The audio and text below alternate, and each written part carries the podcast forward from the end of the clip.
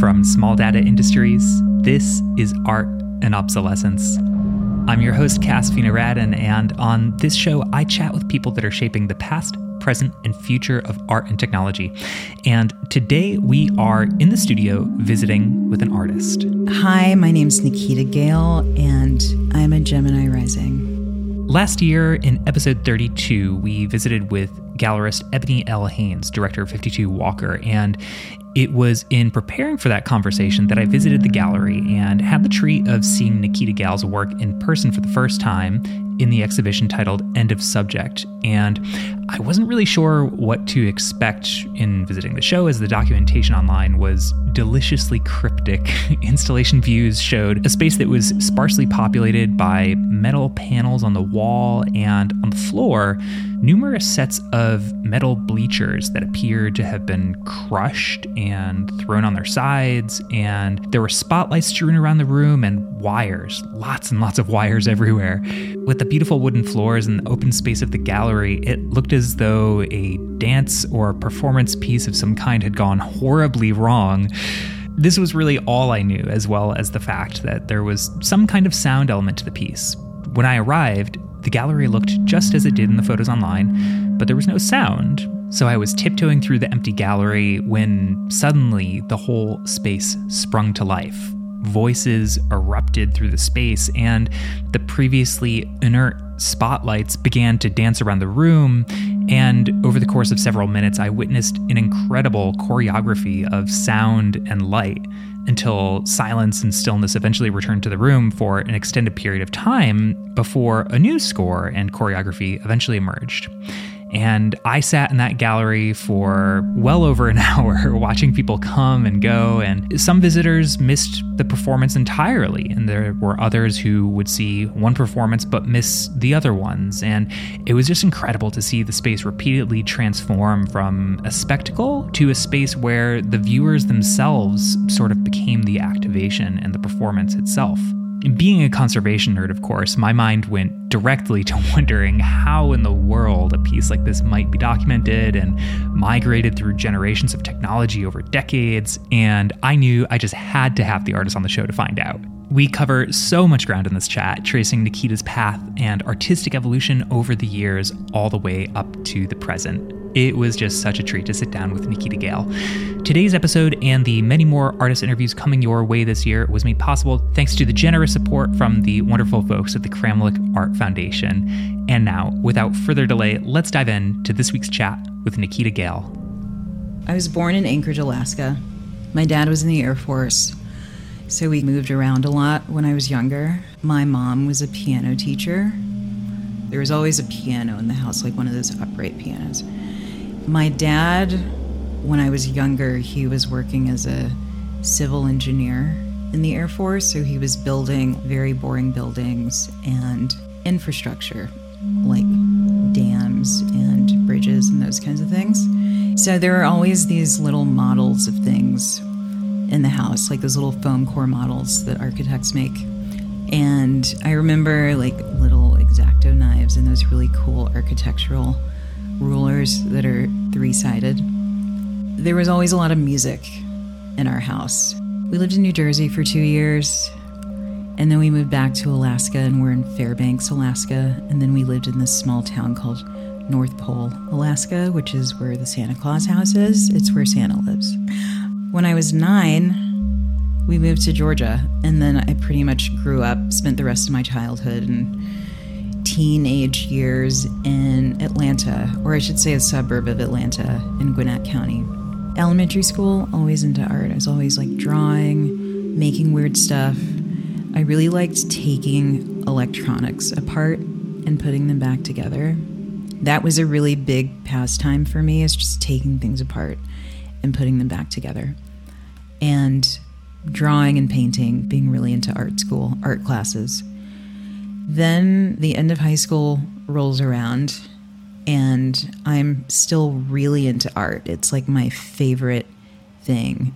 I'm also a very good student in high school. I eat lunch in one of the classrooms with my teacher because I can't deal with the anxiety of having to find a table to sit at in the cafeteria. But at the same time, I'm like the homecoming queen, which is always a really funny thing I like to mention because I feel like I'm the furthest thing from a homecoming queen now, but it's just hilarious to me. But anyway, it's like high school's happening, college is on the horizon, and I just don't feel like studying art or majoring in art is even a possibility. My exposure to fine art at that point, like in high school, there's this Noguchi playscape in Piedmont Park, and my mom would take my brother and me there like every other weekend. I had no idea who Noguchi was or even what that playground was, but I just knew it was really cool. There was just like this ongoing curiosity and interest in, at that point, paleontology, which then turned into an interest in archaeology. A lot of the paleontology interest came from just watching like Jurassic Park and playing a lot of Tomb Raider. That's where the archaeology came in. I was like, oh my God, this is amazing. So I'm like playing these video games, getting really into archaeology. And then I have to apply to college, and I'm not totally sure what I want to do, but the art thing feels less and less like a realistic decision to make. Also, my family's not wealthy. Like, I don't have all these resources to fall back on if things don't work out or if I don't study something serious. I went into school feeling like, okay, I need to study something that kind of makes sense where I can support myself. I applied to a couple colleges. I got into Yale and I decided to study archaeology. I end up working with and meeting some really incredible people there. I studied under this archaeologist, he's a Mayanologist named Marcello Canuto. But I also started to get really into ancient Chinese archaeology. I was studying with this professor, Lillian Singh. My junior year, I decided I'm going to take some women's studies courses and some anthropology courses. And I end up taking classes with Hazel Carby, who's like renowned black British feminist scholar, and Kellie Jones, who is a renowned black American art historian. A lot of the course material was contemporary art. I was exposed very suddenly to all of this incredible artwork that I just did not know existed. It really shifted my understanding of what art was or what art could be and how art could be defined. After my junior year, I had one semester left of school and I decided to change my major from archaeology to anthropology because I wanted to write a thesis that was more art historical and incorporated a lot more like contemporary media and artworks. I graduated in 2006 and I recently like reread parts of this thesis and I was like, wow, I've really been pretty much thinking about the same thing for 16 years. I feel like sometimes when you're in the thick of it, you're just like, none of this is consistent. Does any of this make sense? How is this related to this thing? And so sometimes it's really nice to encounter these really early things that you were doing just to have the reassurance that you are, in fact, pretty consistent for better or for worse. And so when I moved back home to Atlanta, I get a job. I start working in, at first, I started working as a headhunter and it paid really well for like straight out of school. And I was like, well, I need money. I did that for like a year and a half, and then the recession hit. This is 2008. So I get laid off. But I ended up getting this job at an internet startup company as their advertising coordinator. And over the course of four years, I work my way up to director of advertising. And then at night, I am going out to music shows in Atlanta and photographing, documenting everything So all of my friends at this point are just musicians. I'm just like really deeply embedded in the music scene in Atlanta. And at this point, 2008 to like 2012 ish, there are really cool, weird, interesting things happening genre wise with the kind of music that black artists are making. Miss Jack Davey and Brook D'Leau, who's a producer, and they're just making this music. It's very difficult for me to describe it, but it's kind of like spacey, alt, grungy. It's really cool. This was the kind of music scene that was really my family when I was in Atlanta. So I have like thousands of photos just documenting like them going into the studio to record, them playing shows, house parties, all that stuff. That was just what I was doing. I was just obsessively documenting things. There's something really nice about still being a part of the community or part of the conversation, but not having to be the one who's performing, not having to be the one who is being looked at or observed, expending a certain type of energy to just work. I really am very sensitive to what kinds of images of me circulate online.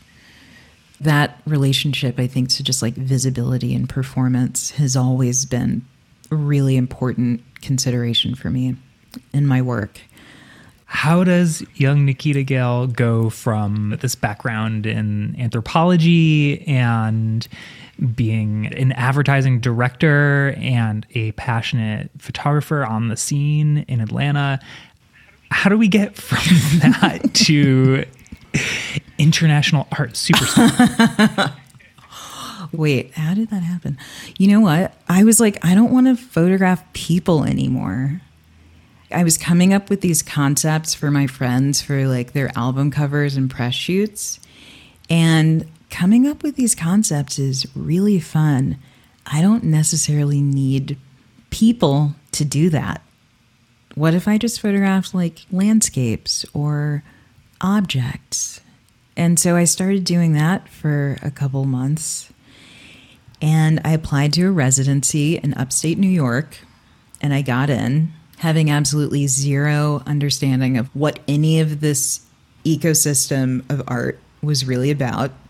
I met some really incredible people. Ariel Shanberg, who was the director of the Center for Photography at Woodstock at the time, was a really amazing mentor. And I learned a lot from him. He exposed me to some very cool photo books. That's the first time that I saw my friend Paul Sepuya's work. Paul had done the residency like the year before, I think. And he'd made this really amazing zine. And I was like, oh, this is very cool. It was a very eye opening experience for me. I learned a lot. And so I applied for the studio residency at the Atlanta Contemporary Art Center, which is this nonprofit art space that has a studio program. It was the first time I'd ever had a studio space. Prior to that, I was just using my mom's basement as a studio. I was just so obsessed with making stuff. I had this day job, and as soon as I finished the day job, I would just go to the studio, and sometimes I would sleep there. I just kept compulsively making work. Like, I started dabbling in video, started playing around with sculpture. I was doing a lot of work, like text based work, kind of like concrete poetry, sort of like Christopher Wool kind of stencil stuff. This was also a turning point where I started to lose touch with a lot of my music friends and was being exposed to more like studio artists. I get the studio 2011. I'm starting to do shows here and there. And then two years later, I started applying to grad school because I was noticing it seems like a lot of the people who are getting these things have master's degrees in art, which is never something that I really intended to do. But at the same time, I had never gone to art school. So I didn't have that experience that some people get in undergrad of going to art school, studying with artists who are your professors, doing like a really long term residency or something like that. And so I decided 2013 to apply to grad school. Craig Drennen, who at the time was like a dean at Skowhegan School of Painting and Sculpture, he gave me some really good advice, which was like, think about going to grad school in a place where you might want to live after. And I was like, okay. And he's like, UCLA is really great program. There's a lot of really incredible people in that program. It's a special place. I went to grad school, moved to LA. I'm just like, again, obsessively working. I'm just so excited to be back in school, to have professors in this really amazing cohort. And I made some of my best friends there. Finished school. I got this little grant. This is the stuff that, like, when grad students ask me about what is life like after grad school. I wish I had had access to this information. It might have been easier, not even like easier in terms of having a game plan, but just easier in feeling less alone or isolated in what is often a very stressful, anxiety ridden experience. If you don't have galleries trying to sell the work straight off the walls of your studio. But you have to be honest with people and say like a good amount of it is just being in the right place at the right time. Some of it's luck. A lot of it's like being prepared and like relationships. A lot of it's preparation and just like showing up to things sometimes. Ultimately any institution is just the sum of the relationships within it and there are many art worlds, but I don't think those worlds are any different than any other kind of institution. When I was finishing grad school, I got this grant. UCLA, near the end of the year around graduation, they would grant one graduating grad student like a $10,000 check, no strings attached, just to like help you on your way out. I got that grant. I had some time to reflect and really get centered in terms of what I wanted out of my studio practice. I had a studio that I had gotten with my friend Paul Sepuya. It was probably like 1,100 square feet that we split between the two of us. I had the studio where I was so paralyzed and exhausted from grad school. I don't think I made work for like almost a year. And then I like started to run out of money. I was like, am I going to stay in this three bedroom apartment that I share with two friends and I'm paying like 750 a month for or I'm going to get rid of the studio. And I was like, well, there's no way I'm getting rid of the studio. That's not an option.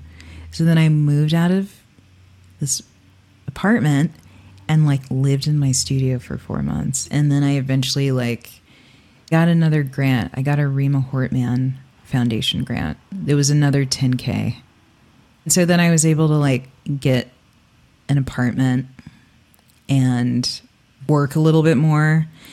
And then I got a job working as an AV tech at the Natural History Museum, Los Angeles. That job was like the perfect combination of my skills and interests in archaeology and all of this tech and AV stuff that's now like a very huge part of the work that I make now. This is a piece of advice for younger artists and students listening to this podcast. If you have to get a day job, try to make it something that one is an opportunity for you to build some kind of skills or do something that feels like it's adding to your practice in some way. And two, try to get a job that you don't have to take home with you. Try to avoid those jobs if possible.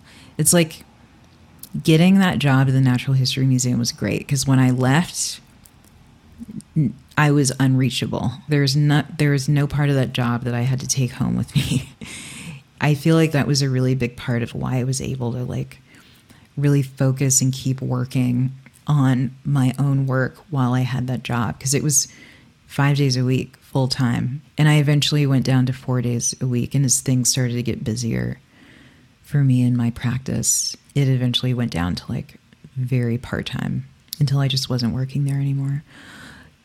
I met some really amazing people there too. There's a very funny through line in that AV department. A number of LA artists have worked at the Natural History Museum, and there are a number of very amazing sound artists who've worked at the Natural History Museum as well. There's a lot of CalArts people over there. So I'm curious to pick the thread back up with your work Mm-hmm. because I feel like when we last checked in, Mm-hmm. you were a photographer. Yeah. yeah. and then you go through your program.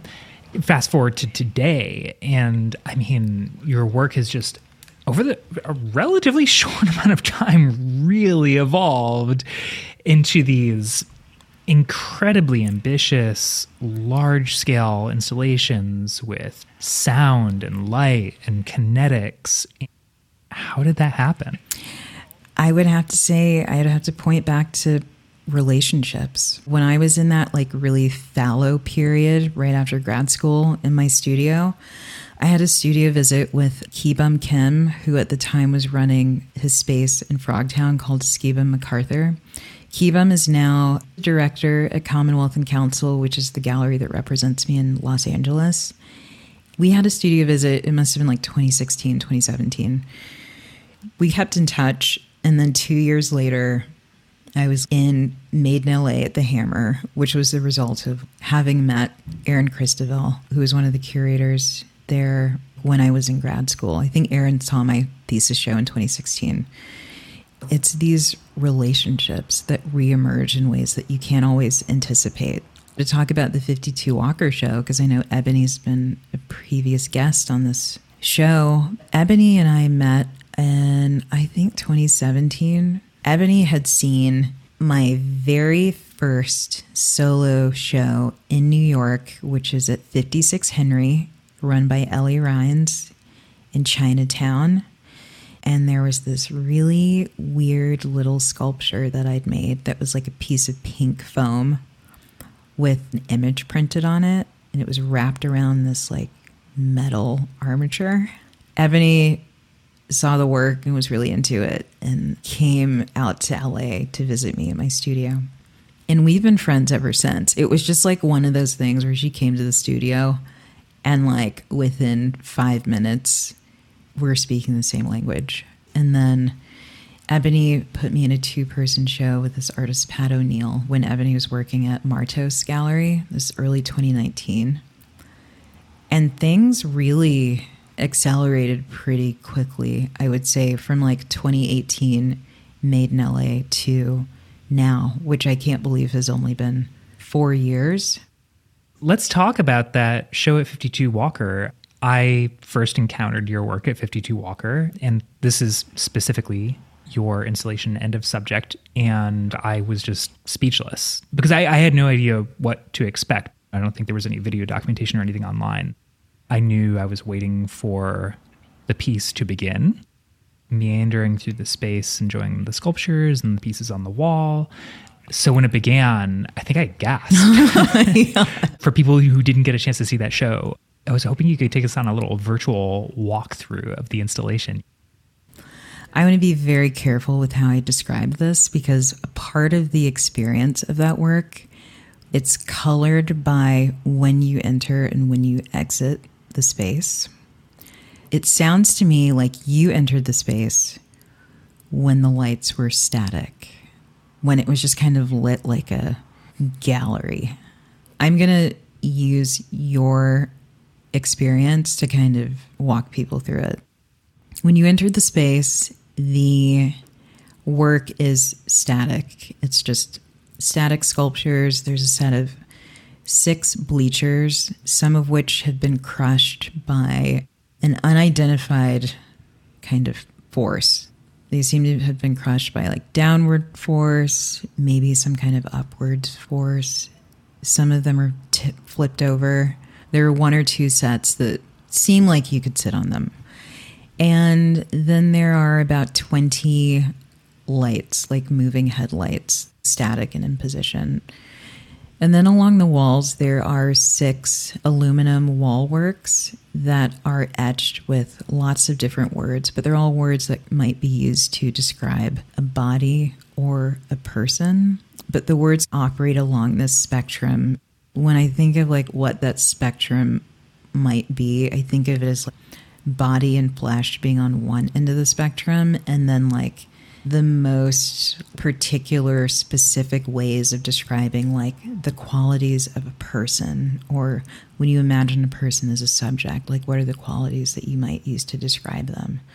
I call those works body prints. Like I was thinking about David Hammons' body prints of him using his body to create these indexes on surfaces.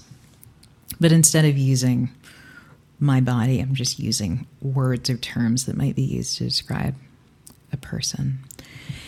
Then there's the sound work. I think of it almost as a kind of performance. And the work is extremely long. So there are very long silences of anywhere from five to seven minutes where it just looks like nothing's happening. And then every five to seven minutes, there's like a vignette that starts playing that lasts usually between like two to five minutes. The entire duration of that work, including the silences, is about two and a half hours. The intention is not for anyone to ever sit through that entire duration. There were a couple of like hardcore fans who like sat through the whole thing. but the intention is really to kind of come in, have a certain experience with some parts of the work, and then leave. One of my fantasies about the work is that there's two people who go into the space at different times, different days, and then they're like hanging out at dinner or having coffee and they're talking about the show. And it feels like they're just talking about two totally different shows. A lot of what I was thinking about was largely centered around attention and thinking about attention as an element in the work because these like silences and the pauses really like brush up against the boundary or the tolerance, at least that I have, for something not happening when you know that you're expecting something to happen. That felt like just a formal strategy that I was really interested in playing around with attention and also duration because all artworks have durations, whether it's a painting where the duration is really determined by how much time you're willing to spend with it and look at it. A sculpture, of course, moving image works and sound works often have a predetermined duration. But this was also something I was thinking about, just like the duration of a work. Another thing I was thinking about is just like thinking of an exhibition space and the way that it performs as like a static commercial gallery where you just look at things on the wall? Or is it a space where things are constantly happening? Like there, it's a video work or it's like an installation work that's constantly looping. There were a lot of things that I was just kind of like thinking through in that show. I almost think of it as like an attention workout that happens where I'm just like, I want to create almost like an exercise routine or something where you're just constantly working out the different levels of attention that you have at your disposal because I feel like throughout the day, our minds are shifting between so many different kinds of attention that we have to pay to things. There's just like ambient awareness and then like very specific focused types of attention. There's actually this book by this writer, Jenny Odell, called How to Do Nothing. It turned out to be like a really striking study in not just like attention and how it operates and thinking of it like a very important feature just to like how human minds work but also she talks a lot about artworks which i was not expecting i didn't realize it was like an art book but there's this idea pretty early on that she introduces about attention holding architectures or intention holding infrastructure. That term really stuck with me because I was like, yeah, a lot of this work is really about unpacking what kinds of infrastructures or architectures we're encountering just on a daily basis that are really structuring and choreographing and determining what kinds of structures make some things easier to pay attention to than others. I don't know, thinking about infrastructure and architecture in that way also extends itself to just like how we think about ourselves and others because we're just a part of whatever that system is. With the show, like end of subject, what I am thinking through a lot is just in a very simple gesture with crushing the bleachers, removing the position of like a neutral viewer from the equation. You can't really sit this one out. So you're always inside of the work and implicated in it in some way because especially if someone else is in the room with you it's like you become a part of that image for that person. And this is just the architecture of arenas and those kinds of things. It's like often i go to a lot of pop shows and so often it's like you're seeing the performer but you're also seeing the other people in the audience with you witnessing the performance. And so it's like that idea of knowing that you're not just looking, you're also like a part of an image that's being created for others. One of the really exciting things about being able to work at larger scales is that I get to work with people who I really respect and admire. It's not that I just get to work with them, it's like I get to like pay them and so I have to also mention the incredible lighting designer I work with, Josephine Wong, who I met when we were both working at the Natural History Museum. Josephine's just like a totally brilliant, incredible lighting designer. There's like a recurring theme that plays usually at the beginning or the end of each of those vignettes. It's something that just kind of brings you back into the room in a way was composed by Tashi Wada, who is a really incredible musician and composer based in LA.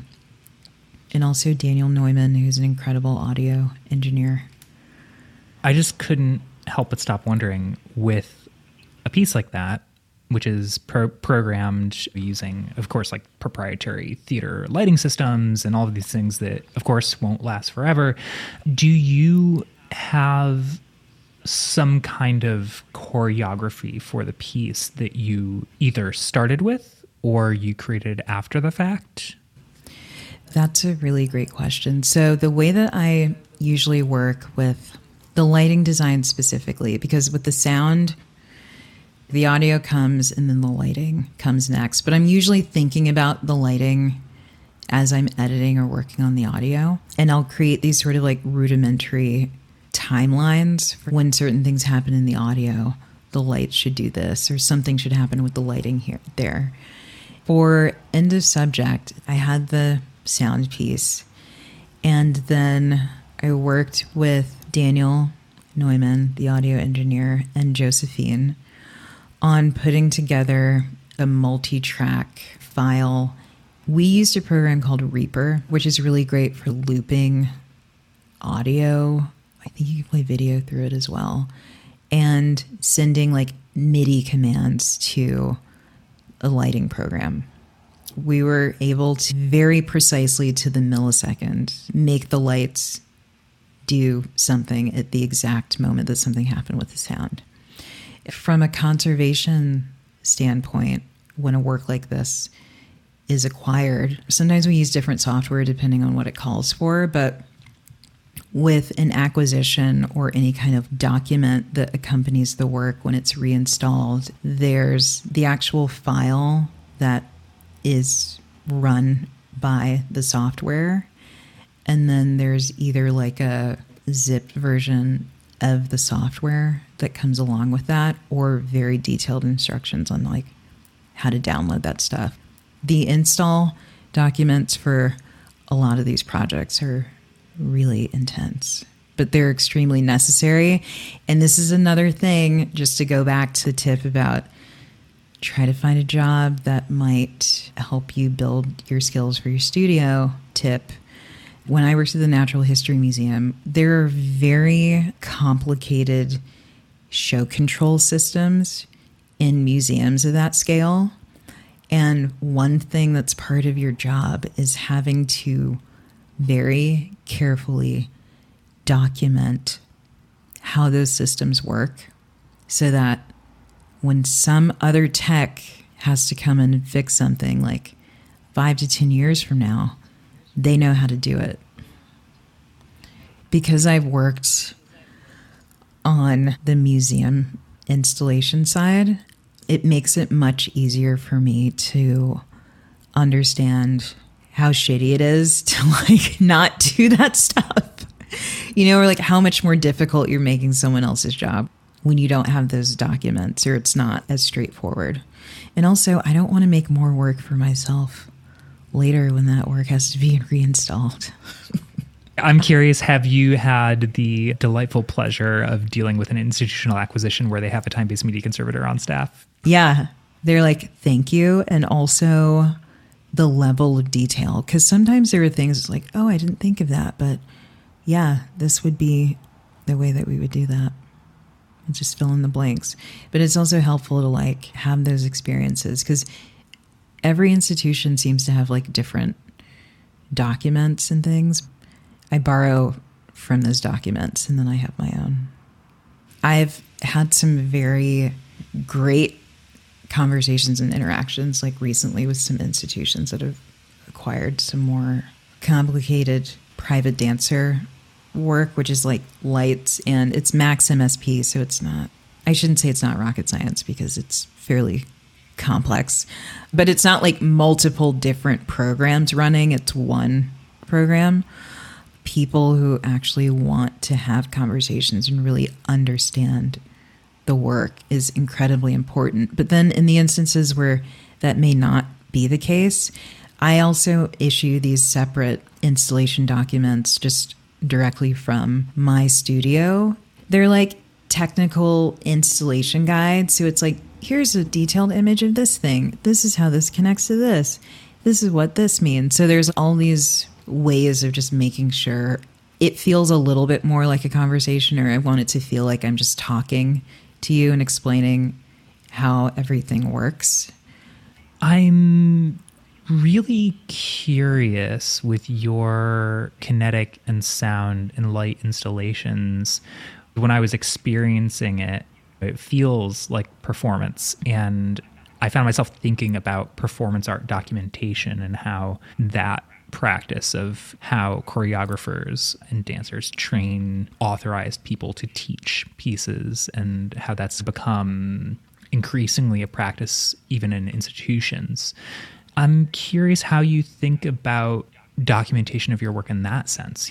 Yeah, this is a great question because I recognize that from the start that by making work that relies on any kind of software or like hardware to run that it will eventually need to be updated.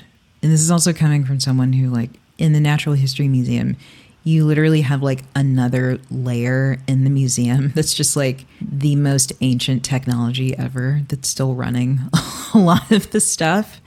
Percy the Pelican Bird Hall. it's like running on the oldest computer. But yeah, this is something I think about a lot. And one of the things about the work that I'm not super precious about is like iterations of the work we run into issues basically when like money comes into the frame let's be real. When there are questions around what edition is this? How many are there? Will this be infinitely repeatable or is this like a singular work? Is this the same work if it's a different technology if the timing is slightly different? It's those kinds of questions that i don't necessarily have good answers for some of that stuff. But in other ways, because the technology in some ways also has like infinite possibilities of how this work could shift or be reinstalled, it's fun to be grappling with that as I'm working on these projects. Like I have this work called Drummer Every time it's installed, it's a completely different setup. It's essentially this like fountain. It's like this work with water that's just like playing this drum set. It's like a droning drum set. A part of the conversations that I have with every exhibitions and conservation team at the various museums and spaces where it's been installed is like you really have to just adjust it to the space and adjust it to like the capabilities of the exhibitions team as well. It's like cooperative and there's a level of improvisation on the part of just the people installing the work. It becomes this really fun way of engaging more deeply with people who are installing the work at the museum. Nikita, you clearly have a deep connection with music and it's so cool now to hear where a lot of that comes from over the years. I'm just curious, what are you listening to these days? Oh my gosh. I'm going to keep it real. So, I recently got my like 2022 most listened track list from them. I'm going to give you the top five. Nice. All right. Number one airplane cabin white noise. Number two, brown noise. oh my God. All right. Constant Repeat by Charli XCX. Ocean Waves for Sleep. and number five, Lightning by Charli XCX. So I was listening to a lot of Charli XCX. I saw her perform at the Greek this year with my friend P staff and it was one of the most fun days of my entire year. Those are my top five, though. So, Nikita, we have gone on this incredible tour of your origins and your development as an artist and dug into your recent show at 52 Walker. Mm-hmm. But I'm curious, what is coming next for you? So, I got a couple of things. I have a solo exhibition with my gallery in Detroit, Reyes Finn. That is mid to late May of 2023. Solo exhibition at Emalin Gallery in London. I'm very excited about. That'll be in the fall. A couple of group shows. Group show I'm very excited about at ICA Philadelphia in the fall.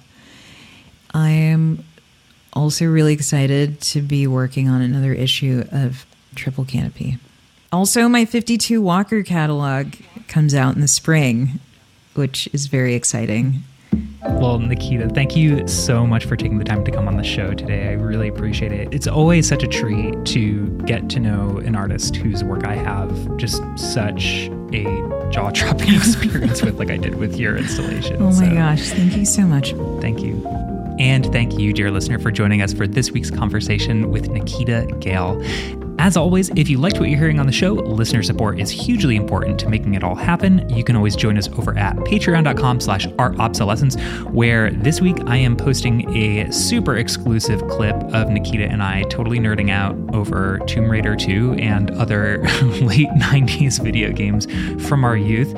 So head on over to patreon.com slash artobsolescence to get that exclusive. Or if you are interested in making a one-time tax-deductible gift through our fiscal sponsor, the New York Foundation for the Arts, you can do so over at artandobsolescence.com slash donate. And there you can also find the full episode archive, including full transcripts and show notes. And last but not least, you can always find us on social media at Art Obsolescence. Until next time, take care, my friends. My name is Cass Radin, and this has been Art and Obsolescence.